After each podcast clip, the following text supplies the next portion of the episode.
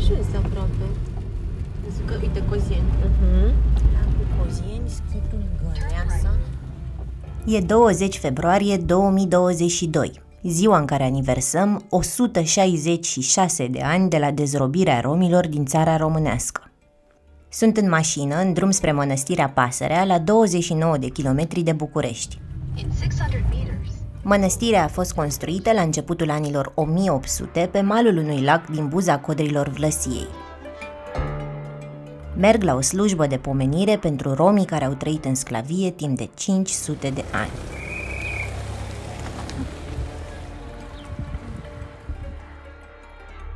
Invitația a venit de la Ciprian Necula, directorul ONG-ului Aresel, Ajunge, în limba romanii. Necula are peste 20 de ani de istorie în activismul rom, dar și în zona de politici publice. M-a invitat să asist la slujbă pentru că o consideră un moment simbolic, primul în care Biserica Ortodoxă Română a aprobat propunerea activiștilor romi de a organiza un astfel de eveniment. Încă de la șapte jumate dimineața, preoți romi și neromi au slujit împreună în biserică. Doamne miluiește și Devla miluisar au răsunat împreună.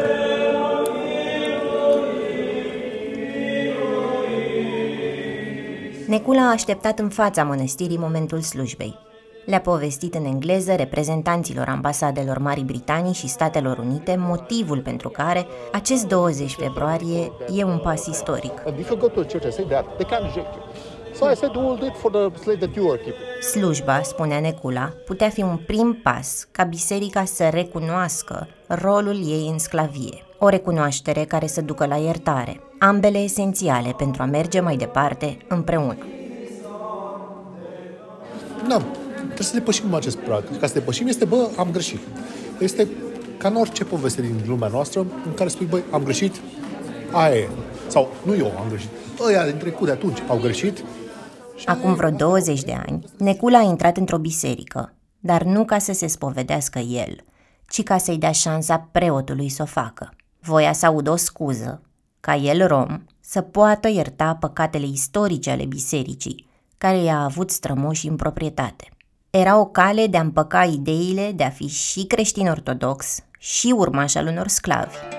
Unul demn și recunoscut în prezent. Atunci, preotul și-a cerut iertare ca om, dar nu ca reprezentant al bisericii.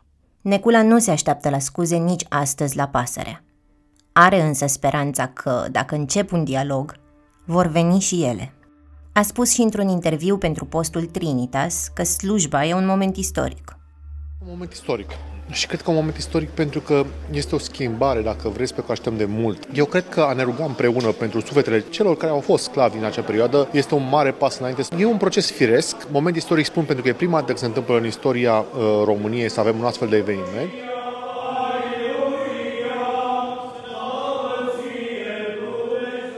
Ideea unei slujbe în biserică de ziua dezrobirii nu e nouă. Pe 20 februarie 1856, Principele Barbu Știrbei scria în decretul de dezrobire că această zi solemnă ar trebui marcată în fiecare an, în eternitate. În această zi se va face slujbă mare în toate bisericile și se vor citi numele tuturor acelor binefăcători care vor fi dăruit libertatea sclavilor, cerându-se pentru dânsii binecuvântarea Cerescului Părinte. Ți-am povestit cum s-a ajuns la dezrobire și în episodul 2. Pe scurt, intelectualii români, educați în străinătate, cereau deja de ani de zile eliminarea acestui obicei care făcea România de rușine. Istoricul Petre Petcuț numește acest moment una dintre cele mai importante reforme ale României moderne. În epocă s-a dorit totuși o, ca să rămână în memoria societății, pentru că a fost văzută ca o reformă mare, cu toate că n-a fost îndreptată către sclavi, ci a fost îndreptată către ștergerea rușinii, a fost considerată o, o reformă importantă, poate cea mai importantă a României moderne.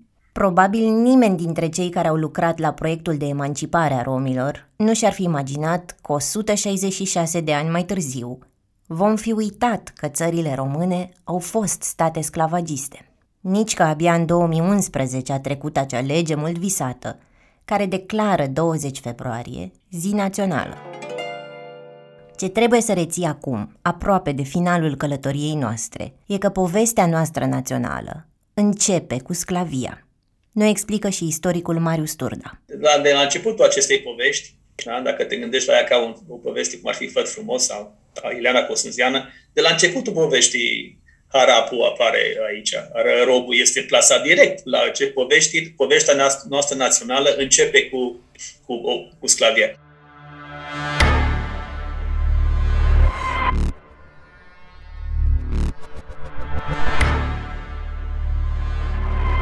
Sunt Ana Ciobanu, iar tu asculți Obiceiul Pământului, un podcast despre cei 500 de ani de sclavia romilor și despre efectele și costurile acestei istorii nevăzute.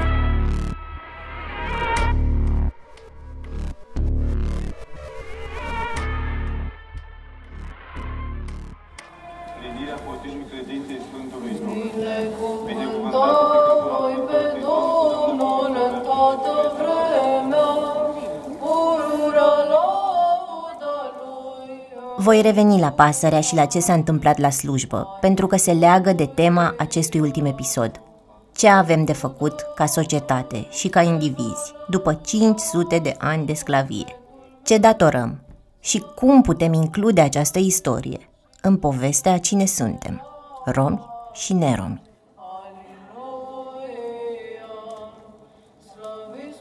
Însă până acolo, hai să facem o recapitulare.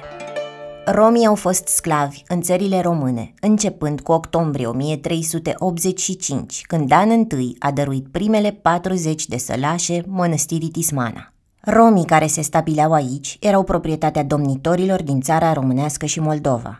De la domnitori au ajuns prin donații la mănăstiri și la boieri. Odată cu cei trei mari stăpâni au început și schimburile și vânzările de oameni. Romii erau bunuri mișcătoare pe care stăpânii le lăsau moștenire. Îi treceau în listele de zestre ale fiicelor, îi dădeau de pomană. Copiii romilor le aparțineau stăpânilor și puteau fi de asemenea dăruiți sau vânduți. Sclavia a însemnat prețuri pentru cei vânduți și a însemnat pedepse. Bătăi cu biciul, coarne și lanțuri pe gâturile și picioarele fugarilor, copii smulși din familie, nunți organizate de stăpânii care decideau cine cu cine să se mulțească. Violuri. Legislația care reglementa sclavia în țările române a apărut după Evul Mediu și a consfințit ce era considerat obiceiul pământului, adică o practică din vechime. Toți romii au stăpân, iar urmașii lor, de asemenea, spuneau legile. Nu se încheie căsătorie între oameni liberi și sclavi. Sclavii nu se pot căsători fără acordul stăpânilor. Dacă o fac pe ascuns, Stăpânii păgubiți își vor împărți copiii rezultați ca să-și recupereze prejudiciul. Romii aveau cel mai de jos statut în societatea de atunci, mai jos decât rumânii, șerbii, vecinii sau iobagii, care și ei munceau pământurile stăpânilor. Pentru că ne blocăm deseori în paradigma, dar și țăranii români au dus-o rău. Hai să o mai lămurim încă o dată. Ne ajută profesorul de istorie Valentin Negoiu, care povestește istoria romilor pe canalul de YouTube Romstoria. Pe scurt, românul lucra pământul luat în arendă de la boier, dom sau mănăstire și plătea în schimb dijma. Țăranul se putea elibera din Românie numai cu acordul stăpânului. De exemplu, la 4 februarie 1771, Vlad, feciorul lui Neagoe, român la mănăstirea Argeșului, s-a răscumpărat dând la schimb un copil de țigan, pe nume Crăciun. Principalele diferențe dintre robi și români erau următoarele. Nu toți săranii erau români. Românii puteau deține sclavi. Sclavii nu puteau deține români.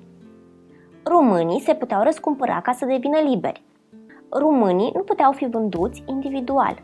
Istoria aceasta încă ne influențează percepțiile și comportamentele, stima de sine și identitatea. De aceea contează pentru noi toți. Când nu știi de unde vii, e greu să-ți definești identitatea, iar prezentul încărcat de rasism și discriminare devine inexplicabil. De ce nu se joacă copiii cu tine? De ce nu vor să vă țineți de mână? De ce pici examenul pentru permisul de conducere? De ce nu promovezi la serviciu? De ce un proprietar nerom nu-ți închiriază o locuință? Lipsa informației creează ruptura și fractura asta a identității. Și interesant, adică când spunem Eu îmi fac doctoratul la Institutul de Cercetare a Calității Vieții. Și lumea gândește în general că calitatea vieții este legată de câți bani ai în buzunar, ce ai mâncat. Sunt importante și lucrurile astea. Dar calitatea vieții înseamnă și să știi cine ești, să știi cine sunt bunicii tăi, strămoșii tăi, să știi încotro te îndrepti. Așa cum spune sociologul Adrian Nicolae Furtună, Nicu, cum l-ai cunoscut de-a lungul episoadelor, această fractură identitară și lipsa informației sunt printre motivele pentru care am făcut podcastul Obiceiul Pământului. Ne-am dorit să aducem împreună istoria și importanța ei în prezent. Ca să ne vindecăm, trecutul nu poate rămâne doar trecut. O spune și sociologul Gelu Duminică. Știi, marea șmecherie este ca noi să putem să trăim împreună. În momentul în care eu vin și spun, Ana, tu nu ai o responsabilitate pentru ceea ce a făcut străbunii tăi. Însă tu ai o responsabilitate pentru ceea ce se va întâmpla de acum înainte. Dacă nu spunem astăzi povestea trecutului, tinerii romi vor continua să trăiască un șoc când se lovesc de istoria lor. Așa i s-a întâmplat și Luizei Medeleanu, astăzi expert educațional, care formează cadre didactice și cercetează imaginea romilor în filme și seriale. Printr-un noroc, Luiza a ajuns la 21 de ani în ONG-ul Amare Romența și a trăit uimire după uimire. Mamă, tu cum aveți steag? Stați! Stați! Uh, da, Luiza, cum tu nu știi cum arată steagul romilor? Nu! Nu! Mamă, avem imn? Cum adică avem imn? Stați! Ai, nu, eram uh, uh, stupefiată, deci uh, aflam așa noutăți pe zi ce trece despre mine uh, și mi se părea, da, wow. ultra wow. Doare să nu știi, deci până la 21 de ani, să nu știi nimic, nimic despre tine. Ca rom. Nimic. Deci nu că ai steag, nu că ai imn, nu că ai zi internațională, nu că sclavie, nu că holocaust. Nimic. Nicu crede că împăcarea cu trecutul începe în momentul în care te întâlnești cu el. Apoi urmează un drum spre vindecare, care pentru romi e preserat deseori cu durere. Am ajuns la concluzia că și atunci când îi citești unui uh, tânăr un document de arhivă în, pare, în care apare cuvântul țigani și spui că documentul ăla e de la 1600 nu știu cât și așa, pentru el, chiar dacă acolo e vorba de sclavie, lui poate să se pară interesant că, uite, trăiau pe atunci a, țigani. Din, uh, din interacțiunea pe care am avut-o cu mama, de exemplu. Era mulțumită măcar că află ceva. Abia după aia a început să fie revoltată. Dar la început era interesată pentru că avea posibilitatea să meargă pe un fir cronologic. Pentru că i-am spus, știi, uite, prima atestare, 1385, cu tare, cu tare, cu tare. Și atunci omului îi spui o poveste despre el. Și omul e interesat. Nu? Oricine ar fi interesat să vină cineva să-i bată la ușă să zică, uite, vreți să zic o poveste despre familia ta, care începe acum 700 de ani. Ți-am povestit în podcast și că rasismul e motivul pentru care lecția despre sclavie este uneori ocolită în școală. Rasismul este un sistem de putere care dictează ce contează și cine e ascultat. Același sistem de putere care nu consideră momentan suficient de important un monument al sclaviei romilor, un muzeu sau un teatru. Noi vorbim de 5 secole de sclavie, dar ok, nu avem un monument al sclaviei sau al robiei. Nu există așa ceva. Adică este tot timpul un concurs al memoriei. Putem să vorbim despre în ce măsură memoria sclaviei afectează imaginea României. Cum o împachetăm, cum vorbim despre ea, ce măsuri de împăcare cu trecutul luăm. În acest episod o să-ți povestesc ce am putea să reparăm la prezent cunoscând și marcând trecutul. Și o să începem cu biserica.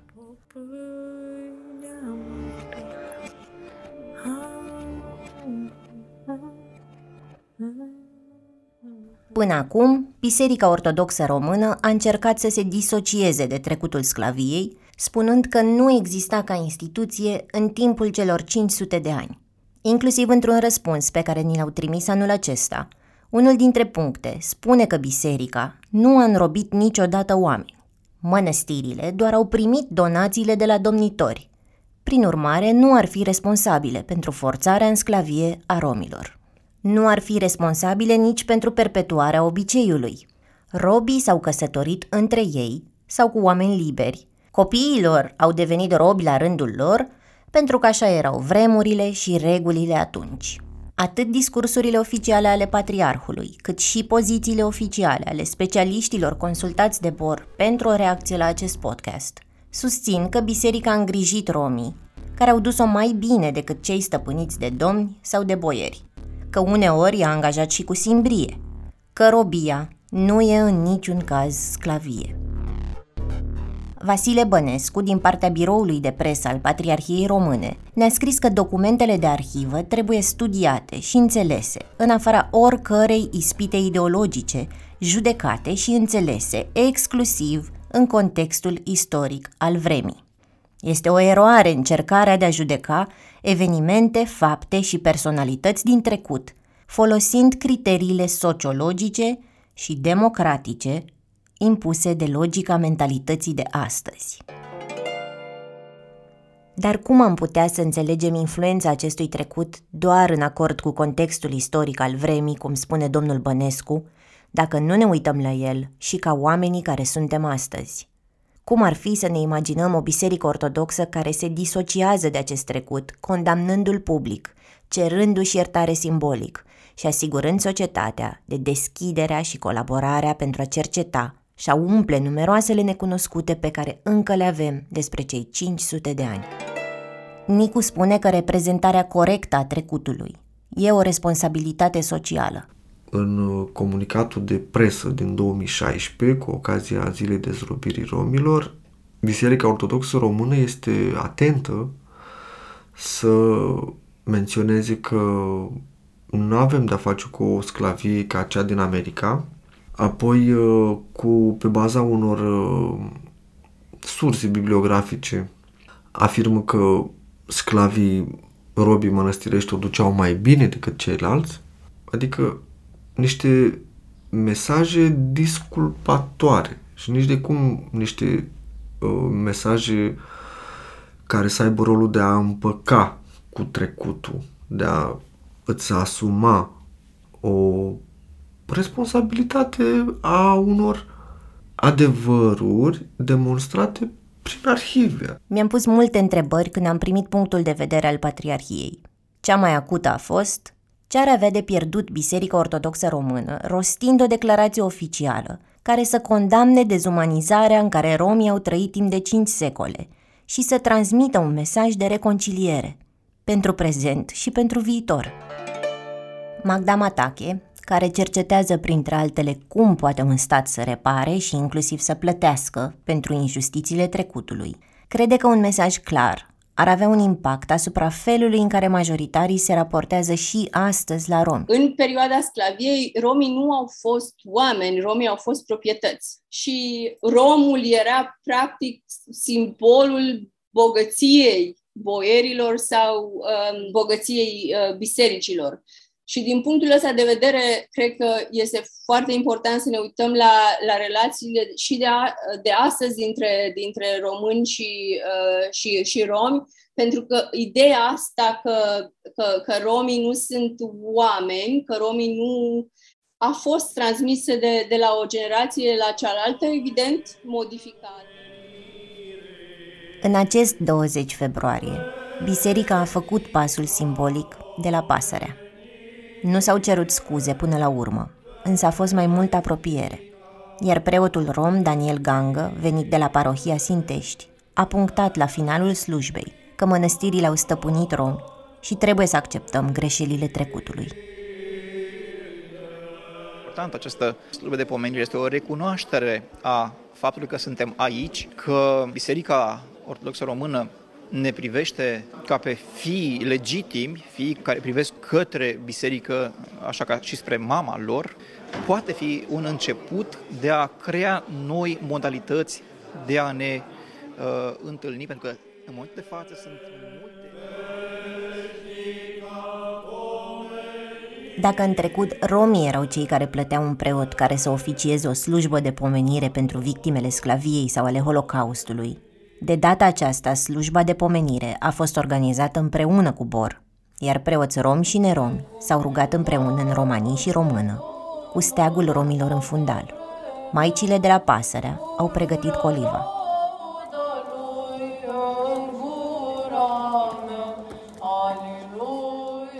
Dincolo de scuzele simbolice, ce altceva ar putea să mai facă biserica? O petiție a RSL, lansată în 2019, are patru revendicări către Patriarhul României. Primele două sunt scuzele și oficierea anuală de slujbe de pomenire pe 20 februarie. Următoarele două spun așa. Să oferiți persoanelor fără adăpost, indiferent de etnia lor, pământ pentru construcții sau clădiri, căci unii dintre aceștia sunt urmașii sclavilor care au ridicat o bună parte din bisericile și mănăstirile istorice. Să ridicați plăci memoriale pe toate bisericile și mănăstirile care au deținut sclavi, cu mesajul acest lăcaș a fost construit și întreținut și cu ajutorul robilor romi. Etnologa Delia Grigore crede că moral ar fi ca biserica să contribuie la construcția unui monument al sclaviei, pe care statul nu și-l asumă, deși artiști romi au realizat deja machete. A trebui biserica să dea bani. Mă, măcar atâta. Mă, n-ai făcut nimic? Ai fost cum ai fost? Ai distrus romii? Pune banul tău al bisericii și ridică monumentul memorial al sclaviei și dezrobirii romii. Și țin să spun două nume mari foarte importante de sculptori romi care au făcut machete foarte interesante.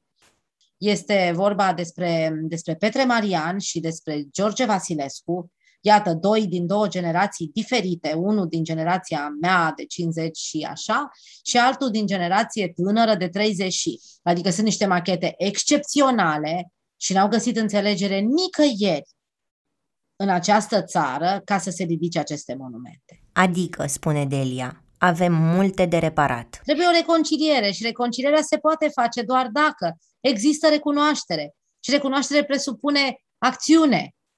Nu doar să ai o zi a dezrobirii 20 februarie. Este nimic. Este nimic. E prea puțin. Acest puțin este totuși progres, dacă îl întreb pe sociologul Gelu Duminică. Gelu crede că vor veni la un moment dat și scuzele oficiale.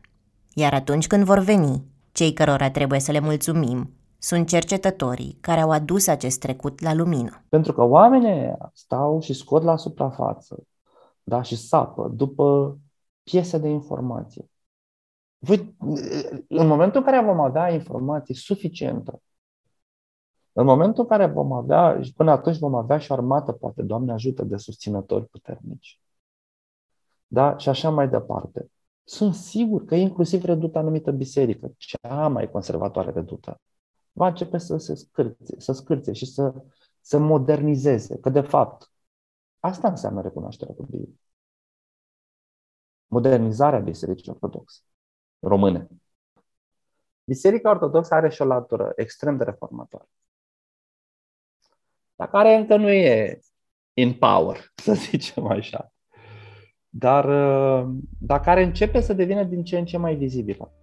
Strămoșii noștri ai romilor au rămas încă la marginea societății și foarte greu au reușit să, să străbată către a-și croi o viață de...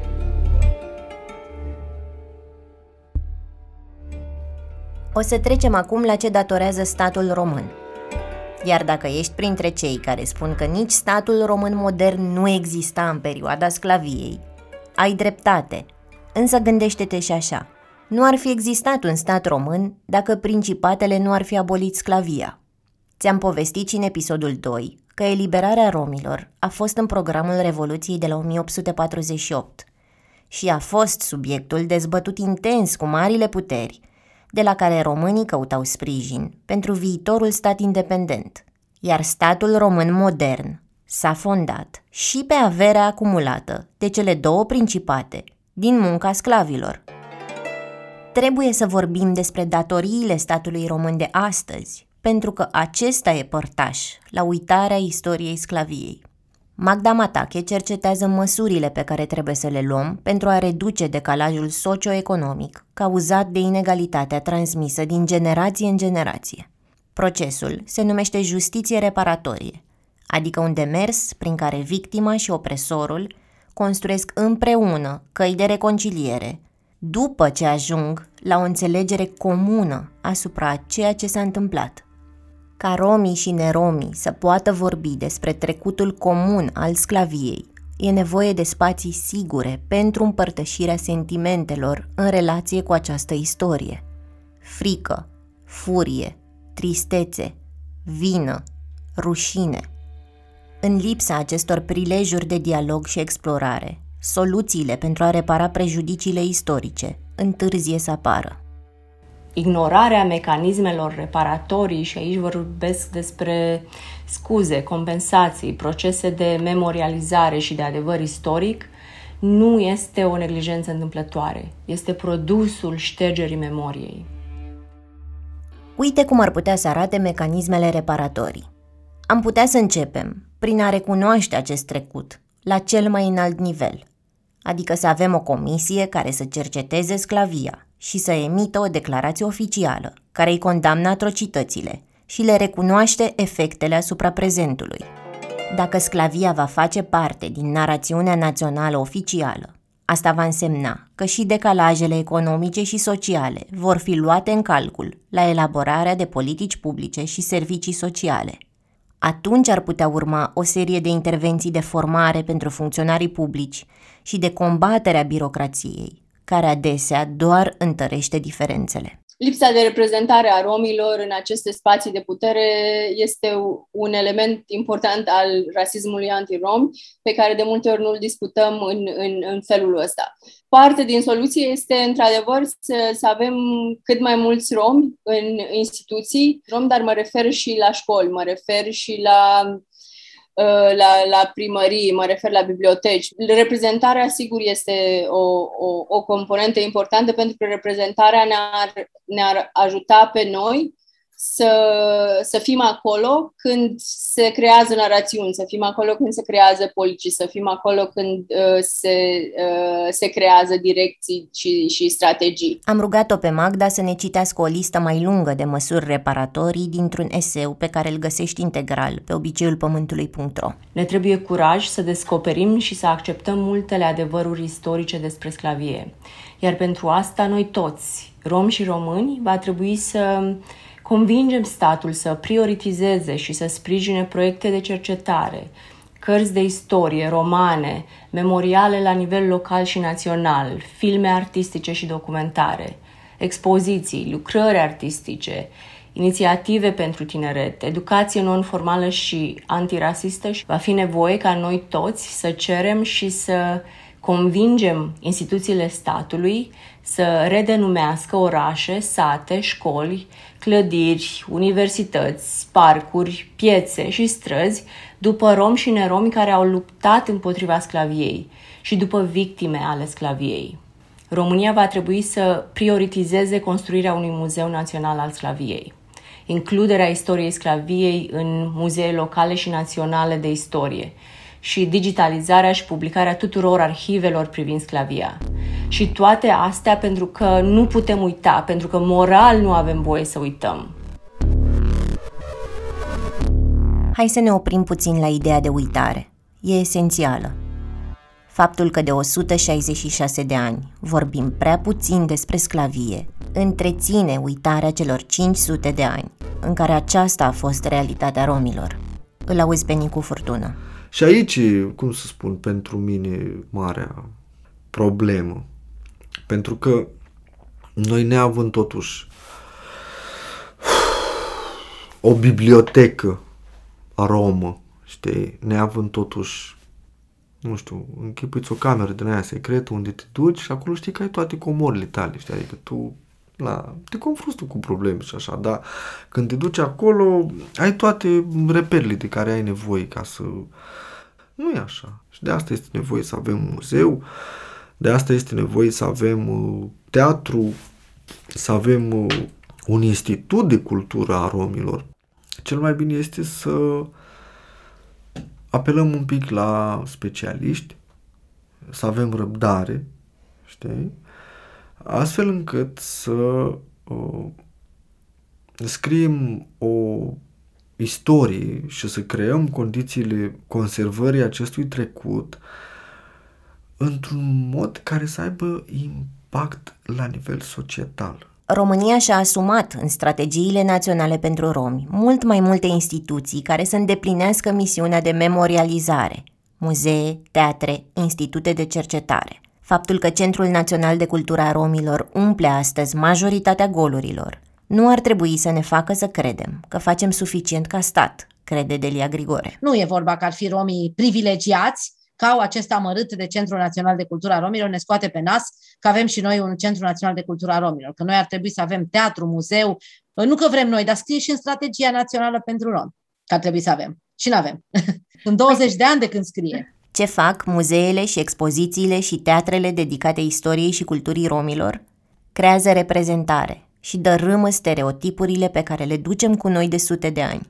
Asta mi-a spus și Nicu când am vizitat împreună Muzeul de Artă al României, unde romii există mai degrabă prin absența lor. E un loc în care mă regăsesc așa cum am regăsit de multe ori, cel mai des în, în societate, uh, din perspectiva celui nevăzut, din perspectiva celui ascuns, care se poate vedea doar dacă este destul de școlit. Știi? Dacă nu ești școlit și vii aici ca tânăr rom care nu cunoști nimic despre istoria romilor, n-ai cum să vezi povestea din spate. Știi? Delia simte că deseori romii își suflecă mânecile și fac singuri ceea ce așteaptă de zeci de ani de la stat. De asta acum ea lucrează la un muzeu virtual al romilor. Măi, ne-am apucat noi de un muzeu al romilor, când am văzut că nu face nimeni muzeu, că ne-am rugat de ei și așa, nu avem bani de un muzeu fizic, facem unul virtual. Deci ne-am apucat, ne-am refugiat în meseriile noastre, adică să rămână ceva după noi, că am ajuns la vârste care credem că murim mâine, poi mâine și zic, hai mă, măcar să rămână niște cărți, niște muzeu ăsta virtual. E o dilemă pe care o are și Gelu Duminică. Faci ce ar trebui să facă statul sau faci ceva ca să-l împingi pe stat să-și facă treaba. Alegerile tale. Magda crede că dacă la nivel local și național nu există voință, instituțiile europene ar trebui să se asigure că narațiunea europeană despre sclavie include și sclavia romilor și propunerile de măsuri reparatorii. Au început să existe așa sâmburi de um, de speranță în Europa pentru că Comisia Europeană, de fapt Parlamentul și Parlamentul European au venit cu, cu un plan antirasist, uh, primul plan antirasist din spațiul Uniunii uh, Europene. Acum, cum o să se implementeze, e, mm, știm că e greu și că foarte rar vedem o legătură între practică și, și politică în, în acest spațiu. Planul a fost adoptat în 2020 și îndeamnă la recunoașterea rădăcinilor istorice ale rasismului. Mai spune și că asigurarea comemorării sclaviei și holocaustului reprezintă o parte importantă a încurajării incluziunii. Ioanida Costache s-a născut în Statele Unite și s-a întors în România pentru a-și înțelege rădăcinile și pentru a cerceta muzica lăutărească. Crede că e important ca sclavia romilor să fie înțeleasă și într-un context global. Pentru mine este important să-i punem pe romi în contexte globale, în discuții globale despre rasializarea și despre persecuție. Desigur că experiența colonialismului sau a comerțului transatlantic cu sclavi nu a fost aceeași experiență um, ca cea suferită de romi în cei 500 de ani de sclavie. Dar toate aceste forme de opresiune sunt legate în, de același proces de rasializare care are la rădăcini uh, o ideologie uh, care se numește supremația albă. Deci rasismul este până la urmă un proces de boundary drawing, de a trage o linie de demarcare între unul și celălalt. Tot în 2020, Consiliul Europei a adoptat o recomandare prin care solicita includerea istoriei romilor și sau a nomazilor în programele școlare și în materialele didactice. Așa că hai să-ți povestesc și despre ce avem de făcut în școli.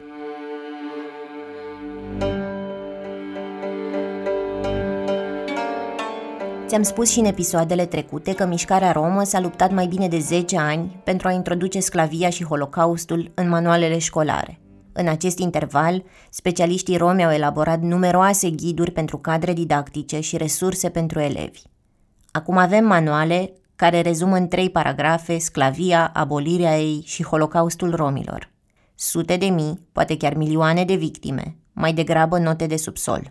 Pentru că informațiile acestea sunt tratate ca fiind lipsite de importanță, copiii romi nu ajung să-și cunoască istoria. Într-o discuție cu tatăl meu, care are șase clase, el mi-a spus că, păi, și crezi că e bine să înveți copii la școală despre treaba asta?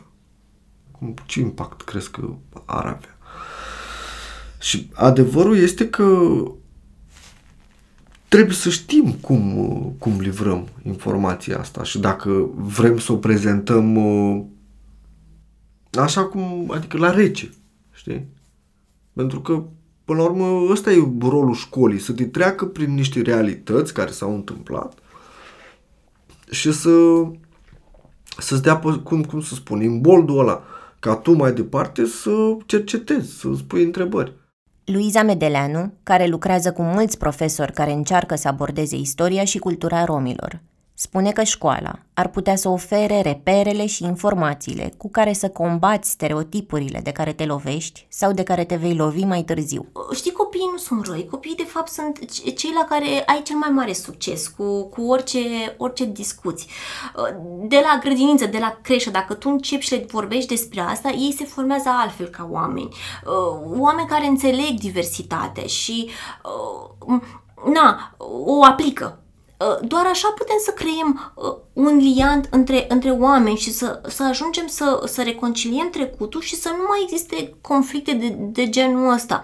Să nu uităm că ducem cu noi o istorie de segregare școlară, că legislația care ne-a interzis să mai plasăm copiii romi în clase și școli separate de ale neromilor e și ea recentă, că încă se practică așezarea în ultima bancă, repetenția copiilor romi, refuzul cadrelor didactice de a merge să predea în comunități de romi, recomandarea plasării copiilor romi în școli speciale. Dacă ne uităm doar la stima de sine scăzută a romilor, la relațiile interetnice de putere care încă există între romi și români, de superioritate și de inferioritate, um, asta pe, pe de o parte și la nivel uh, macro. Dacă ne uităm inclusiv la așezarea geografică și vedem că de, o, de obicei um, comunitatea de romi este la marginea societății, pentru că e clar, vine din sclavie, că mahalaua de romi era la marginea moșii. Că dacă eu sunt mai departe de uh, comunitate, păi nu o să ajungă asfaltul la mine și alte facilități și utilități uh, în care există în comuna respectivă.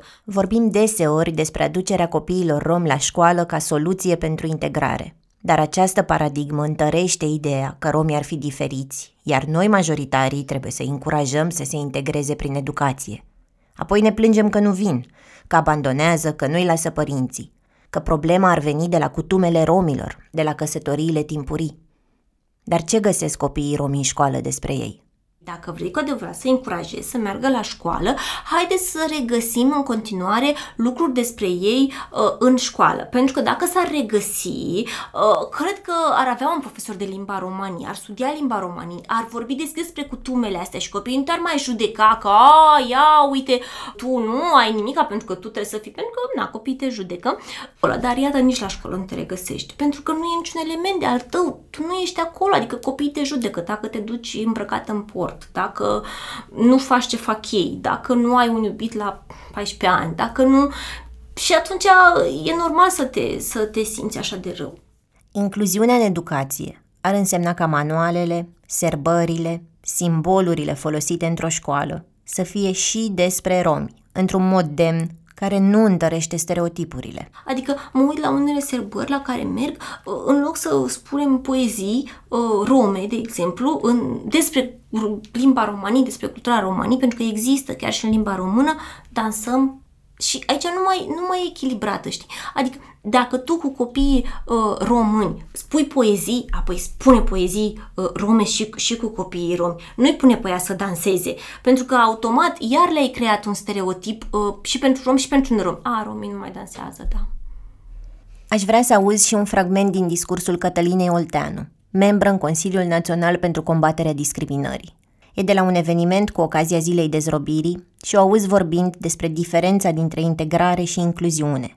Prima înseamnă adesea tot un raport disproporționat de putere. Facem cursuri, facem filme, ne luptăm, mergem în școli, facem platforme, mergem în comunități, le spunem oamenilor, tot noi. Însă, ce ar trebui să facă și statul? Sau, întrebarea este, până când să mai așteptăm ca statul să mai facă ceva? Adică să înceapă să facă ceva în afară de politici de integrare. Și vă spun sincer, la CNCD încerc să le explic colegilor mei diferența între integrare și incluziune, pentru că este o mare diferență între echitate și egalitate și între țigan și om.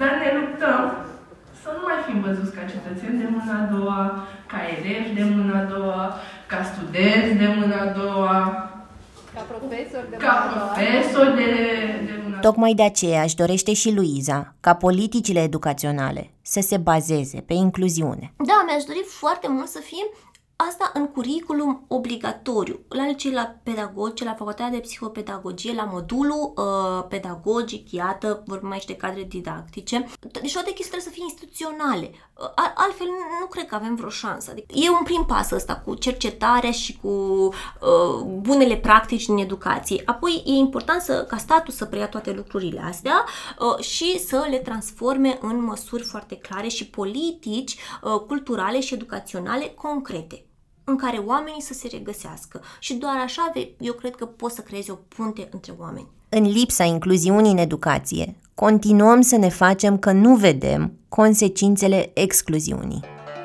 Elisa Dinu are 20 de ani și este din Valea Seacă, județul Bacău.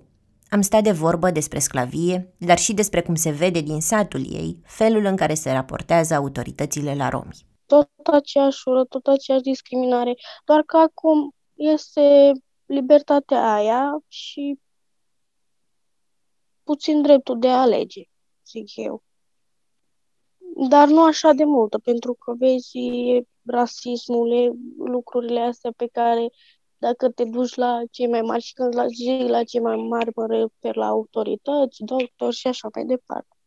Tot așa se comportă cu tine, doar că acum e puțin mai diferit. Ai libertatea asta în care nu mai ești legat, nu mai ești sclavul nimănui. Pentru Elisa, realitatea lui 2022 este cea în care unii medici încă refuză să atingă copiii romi sau să le prescrie medicamente. Cea în care femeile rome sunt umilite în maternități și acuzate că fac copii prea mulți și prea devreme. Cea în care poliția nu le protejează de violență în familie și de abuzuri sexuale. O lume în care trebuie să te lupți pentru drepturi, atât în interiorul comunității, cât și în exterior.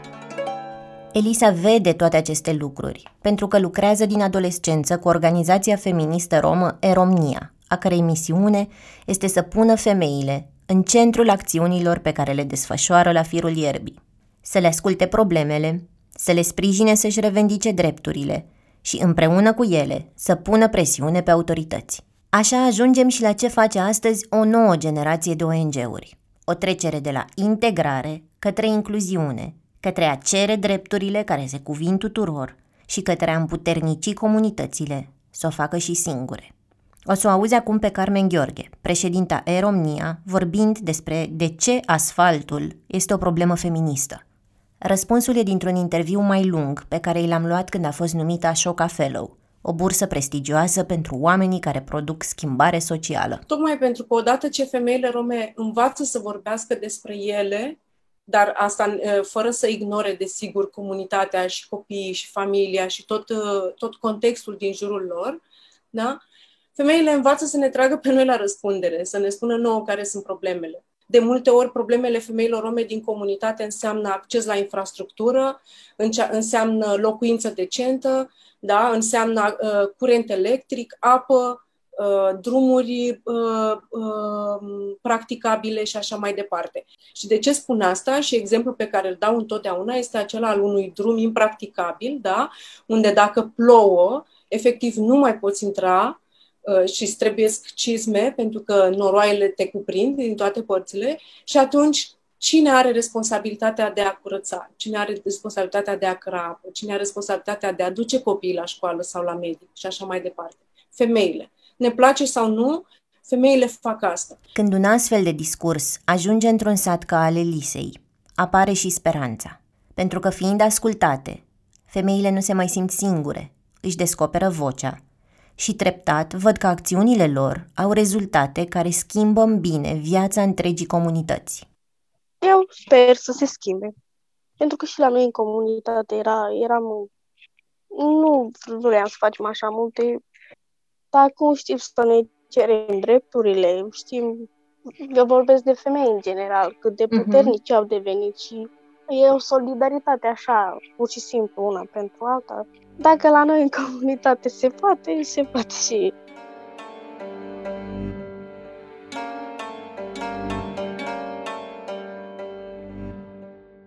Avem multe de îmbunătățit și la felul în care reprezentăm romii în media și produse culturale. Luiza Medeleanu mi-a povestit că nici ea, nici familia ei nu puteau să urmărească telenovelele despre rom de la Acasă TV, care au făcut recorduri de audiență. I se făcea rușine de felul în care erau caricaturizați și de faptul că s-a întâlnit deseori cu copii romi, care voiau să fie ca state de România. În lipsa altor modele, copiii aspiră la o identitate construită adesea din stereotipurile majoritarilor. Se întâmplă în continuare în seriale, în schițele comice de revelion, în show-urile de talente. Zita Moldovan este actriță, cofondatoarea companiei de teatru rom feminist Juvlipen și creatoare de haine și accesorii de inspirație romanii. Când vede emisiuni televizate în care neromii își închid tenul la culoare, îmbracă haine tradiționale și imită cultura poporului ei ca la carnaval, simte multă furie. A fost deseori cazul emisiunii Bravo ai Stil, care are ediții cu tematică gypsy. Într-o astfel de emisiune, Zita și-a văzut salba creată pentru brandul ei Loli by Zita Moldovan. Deranjant a fost că nu m-au creditat și că un alt designer și-a pus o poză pe, pe Instagram cu salba respectivă, în, într-un alt outfit, a fost persoana respectivă, e adevărat, dar uh, fără să crediteze salba, adică ba, mai mult decât atât, a, a, a apărut într-o gală care a fost gypsy și unde toate erau mascate și adică nu a adus nimic bun pentru, pentru noi, știi? Și atunci, iar dincolo de asta, este un simbol important al romilor, adică nu poți să, să îl iei și să îl pui într-un context uh, care nu ne avantajează pe noi cu nimic, adică Dezamăgirea Zitei nu e despre cine are sau nu dreptul să poarte o fustă înflorată, o salbă sau o basma, ci despre cu ce scop porți aceste simboluri. ei, dacă sunt apropiați culturii noastre, înțeleg și știu despre identitatea noastră, atunci da, se pot purta cu drag. Dar dacă doar se îmbracă pentru. Uh, știi că sunt foarte mulți care a fost o modă așa în rândul oamenilor să-și ia câte o fustă de asta tradițională Mhm. și să, să meargă la diferite evenimente doar pentru a fi cool, știi? Dar ei, de fapt, nu știau nimic despre cultura noastră. Mascat, știi? Bal mascat. Uh, și televiziunile au promovat chestia asta și nu e deloc ok. Astfel de derapaje sunt constant sancționate online. O auziți aici pe Oana Dorobanzu, fara.oana pe YouTube și pe Twitch. Astăzi vom vorbi despre blackface, care reprezintă o practică rasistă pe care o întâlnim adesea la televizor în uh, România. Uh, foarte multe emisiuni de la Te cunosc de undeva, Dansez pentru tine, Bravo ai stil, inclusiv filme cum ar fi undeva la Palilula, uh, folosesc această formă de reprezentare care e istoric și contemporan.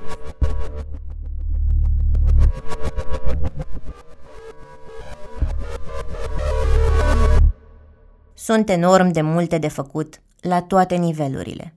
Nu se pot face toate deodată, însă e important să știm că soluțiile și oamenii care vor și știu să le implementeze există.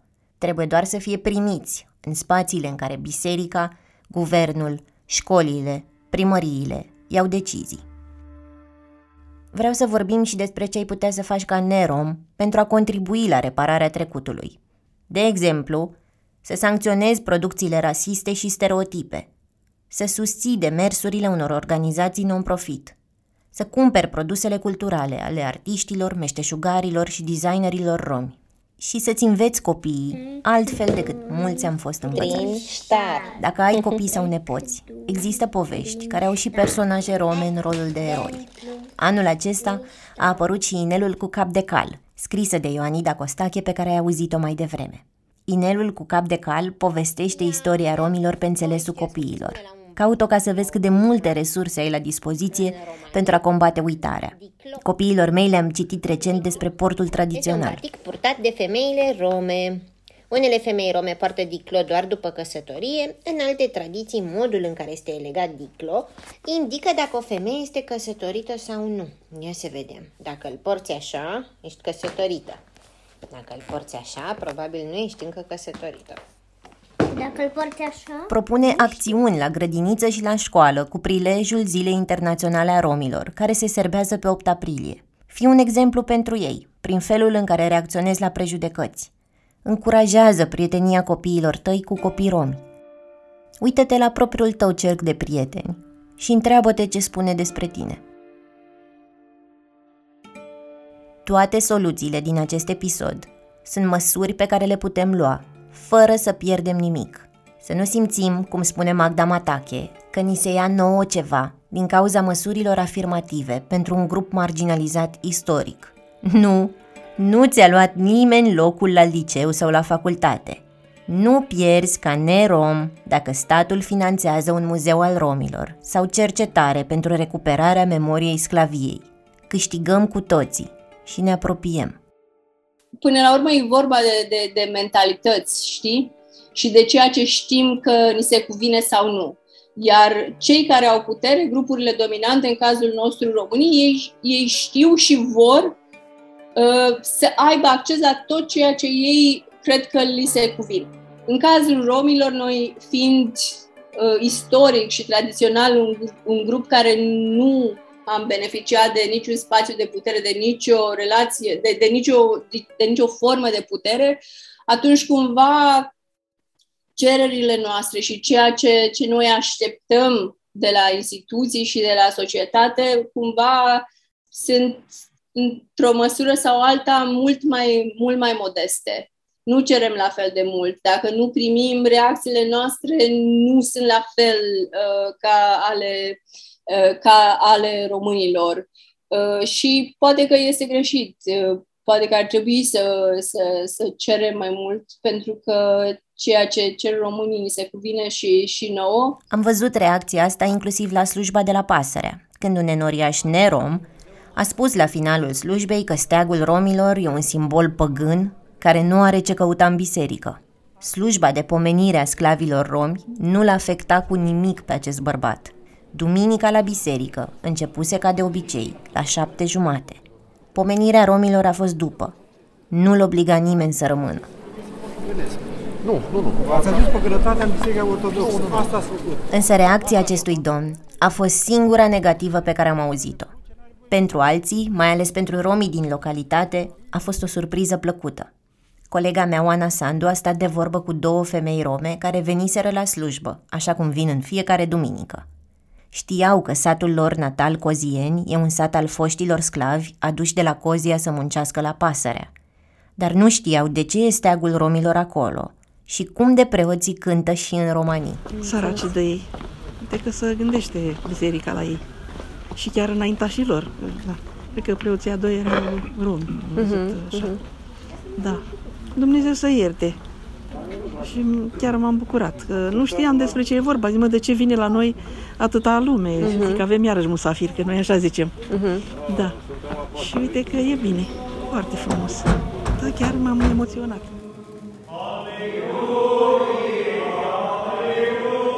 Slujba de la pasăre e ceva ce li se cuvine romilor. An de an, pe 20 februarie, în toate bisericile, cum scriau și cei care au militat pentru dezrobire. E un vis pe care mi l-a povestit și Mihai Neacșu, directorul Centrului Național de Cultură a Romilor, care a fost și el prezent. Preoții romi și români au loc au oficiat o slujbă de comemorare. S-a rostit în Biserica Ortodoxă Română pentru prima oară de când știu eu că se celebrează în România dezvoltarea românilor s-a rostit, s-au rostit cuvinte despre dezrobire, despre rom, despre faptul că uh, inclusiv mănăstirile uh, au deținut uh, sclavi romi și că e timpul de o reconciliere a trecutului pentru a trăi în prezent și a pregăti viitorul. Dincolo de slujbe, Putem să ne imaginăm și un viitor în care instituțiile din România ar arbora steagul romilor pe 20 februarie? Ciprian Necula crede că pas cu pas vom ajunge și acolo. Și simt că, da, se împlinesc lucrurile după ația de încercări și încercări și rata, rateu, rateu, rateu. Uite, un mic, un mic pas înainte. Mai sunt mulți pași de făcut, dar uh, uh, și mă aștept acum ca biserica să fie ceva mai uh, cooperantă, pentru că mă rog, nu știu ce să așteptau și ei să se întâmple asta. Adică probabil că vin activiștii, țipă, nu știu ce fost în cap. Posibil. Și atunci, uh, mă rog, cred că lucrurile pot să arate diferit în viitor, tocmai dacă începem mărunt, mărunt, mărunt contribuția fiecăruia. Știi? Am ajuns la finalul acestei povești. Ți-am spus-o pentru că, așa cum spunea actrița și regizoarea Lina Șerban, poveștile au puterea de a vindeca. Scopul meu de a crea vine din crezul nestrămutat că pot să schimb lumea prin povești. Ascultând poveștile altora, îi faci pe cei care au avut disponibilitatea de a se vulnerabiliza să se simtă auziți, acceptați, respectați. Ascultând, contribui la conversația publică. Demonstrezi că vrem să cunoaștem adevărul istoric, că începem să înțelegem consecințele și că ne interesează un viitor mai bun. În încheierea acestei serii, te voi lăsa să asculți mai multe voci rome, oameni din generații diferite, cu ocupații diferite, de la Iași, la Cluj, la Vizurești, până la New York. Pe toți am întrebat cum cred că ar putea arăta acest viitor mai bun. Obiceiul pământului a însemnat cândva că strămoșilor nu aveau o voce. Un obicei al prezentului și al viitorului. Ar trebui să fie ca aceste voci să se audă cât mai des și cât mai tare. Dacă românii ar ști că noi am fost sclavi, cei de etnie romă, atitudinea lor ar fi alta față de romi, deoarece toți romii au fost sclavi. Un adevăr pur, ca oamenii să fie informați, să știe despre sclavie, să știe ce s-a întâmplat, le-ar fi mult mai ușor ca să își facă anumite idei, din care, în urma ideilor, bineînțeles că și gândirea lor s-ar schimba, principiile lor, atitudinea lor față de oamenii ăștia care au suferit. Pentru mine viitorul ar arăta mult mai bun, pentru că aș putea să mă integrez în societate mult mai ușor și nu ar mai exista discriminări. Aș fi mult mai respectată și uh, drepturile vor fi egale. Aici sunt două variante. Una în care nu se acceptă și va fi la fel ca până acum, și una în care se acceptă orice rană necesită văzută, necesită respectată și vindecată. Mărturiile lor continuă și după credits, așa că nu opri încă. Pentru mine, un viitor mai bun ar fi unul în care am vedea și învăța istoria romilor ca parte din istoria României. Un viitor în care am putea să vorbim despre acest trecut. Romi și neromi. Obiceiul Pământului e produs de Dor. Interviurile, scenariul, montajul și înregistrările sunt făcute de mine, Ana Maria Ciobanu. Episoadele au fost editate de Cristian Lupșa. Daniela Popa și Andreea Vasile Unor și Romina Grigore și Daniela Iordăchescu au transcris tot ce ați auzit. Manager de proiect e Nicoleta Rădăcină. Muzica a fost compusă de Sebastian Androne Nakanishi. Identitatea vizuală a fost creionată de Maria Surducan. Sunetul a fost egalizat de Octavian Coman. În acest episod auzi cuvinte despre viitor de la Ionela Pădure, Gilbert Costache, Ionuț Măcinoi și un grup de cursanți din Iași, Nico G, Mihaela Drăgan, Ioanida Costache, Linda și Silviu Jigo de la Radio Pata din Cluj. Mulțumim! Sunt zeci de oameni care au făcut posibil acest podcast, de la toți cei pe care i-ai auzit până la colegii mei de la DOR. Îi găsești pe toți pe obiceiulpământului.ro, iar pe mine pentru feedback și întrebări la anaarondor.ro. De-abia atunci când lumea o să cunoască o parte din istoria romilor, atunci o să-și dea seama, mă, oamenii ăștia au avut o viață grea. Eu cred că dacă lumea ar avea acces la o informație adevărată și corectă și dacă ar cunoaște mare parte din istoria noastră, abia atunci vom fi înțeleși, abia atunci uh, oamenii vor solidariza cu noi. Sclavia romilor este despre fiecare dintre noi, romi și neromi, că vrem sau nu, că suntem conștienți de asta sau nu. Când vorbim despre sclavie, vindecăm. Poate nu într-o primă fază. Poate într-o primă fază vom simți frustrare, neputință, ură. Dar și o rană fizică în procesul de vindecare doare, ustură. Haideți să vorbim despre trecut, haideți să trecem prin toate fazele vindecării ca să ne bucurăm apoi de relații sănătoase, cu noi înșine și cu cei din jur. Principalul deținător uh, de sclavi uh, ai secolilor uh, trecute, de rom, și anume Biserica Ortodoxă Română, încă nu și-a, și-a asumat sclavia romilor, deși s-au folosit de rom la ridicarea bisericilor, la lucrarea pământurilor. Nu putem îngropa traumele sclaviei doar la, în timpul trecut, deoarece efectele acestei traume se manifestă în societate, în societatea contemporană. Dacă nu înțelegem acest fir istoric între sclavie și prezent, în continuare nu înțelegem și nu pricepem umanitatea romilor. Nu avem un loc în care să ne ducem, să ne plângem durerea, să plângem durerea strămoșilor noștri, victime ale sclaviei, victime ale Holocaustului, uh, dar uh, că încercăm să ne, să ne amintim de ei în uh, în gândurile noastre, în cuvintele noastre. O să, o să citesc în romanii câteva versuri despre trecutul nostru istoric și despre cum ne-am imagina un viitor utopic al nostru, al romilor, în care ciclul istoric al opresiunilor împotriva noastră s-ar, s-ar op- Zita, ești pregătită?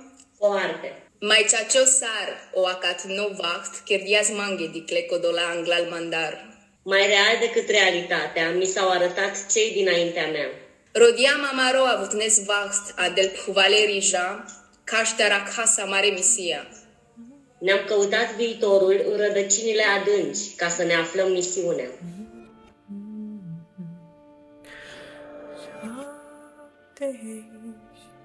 Popă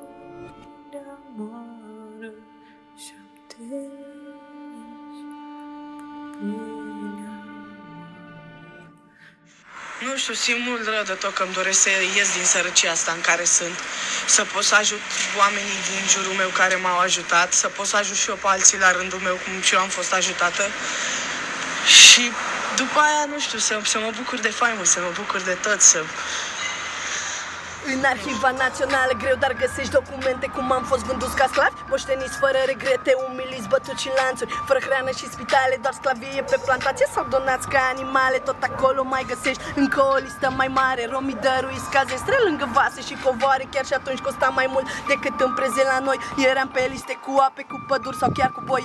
Pe internet sau la școală nu se învață despre romi. Rasismul la putere și noaptea nu prea mai dorm Nu că somn nu ai avea, dar tot te gândești la mâine cum să faci să reușești Ca să mai câștigi o pâine? Legătura e făcută istoriei românești. Cu cea sclaviei noastre Doar să știi ca să vorbești. 500 de ani mortal Lagărele blestemate Trenuri fără oxigen și ape cu, cu curentate Ia Ape curentate.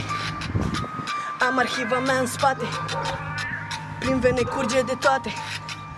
Și durere și speranțe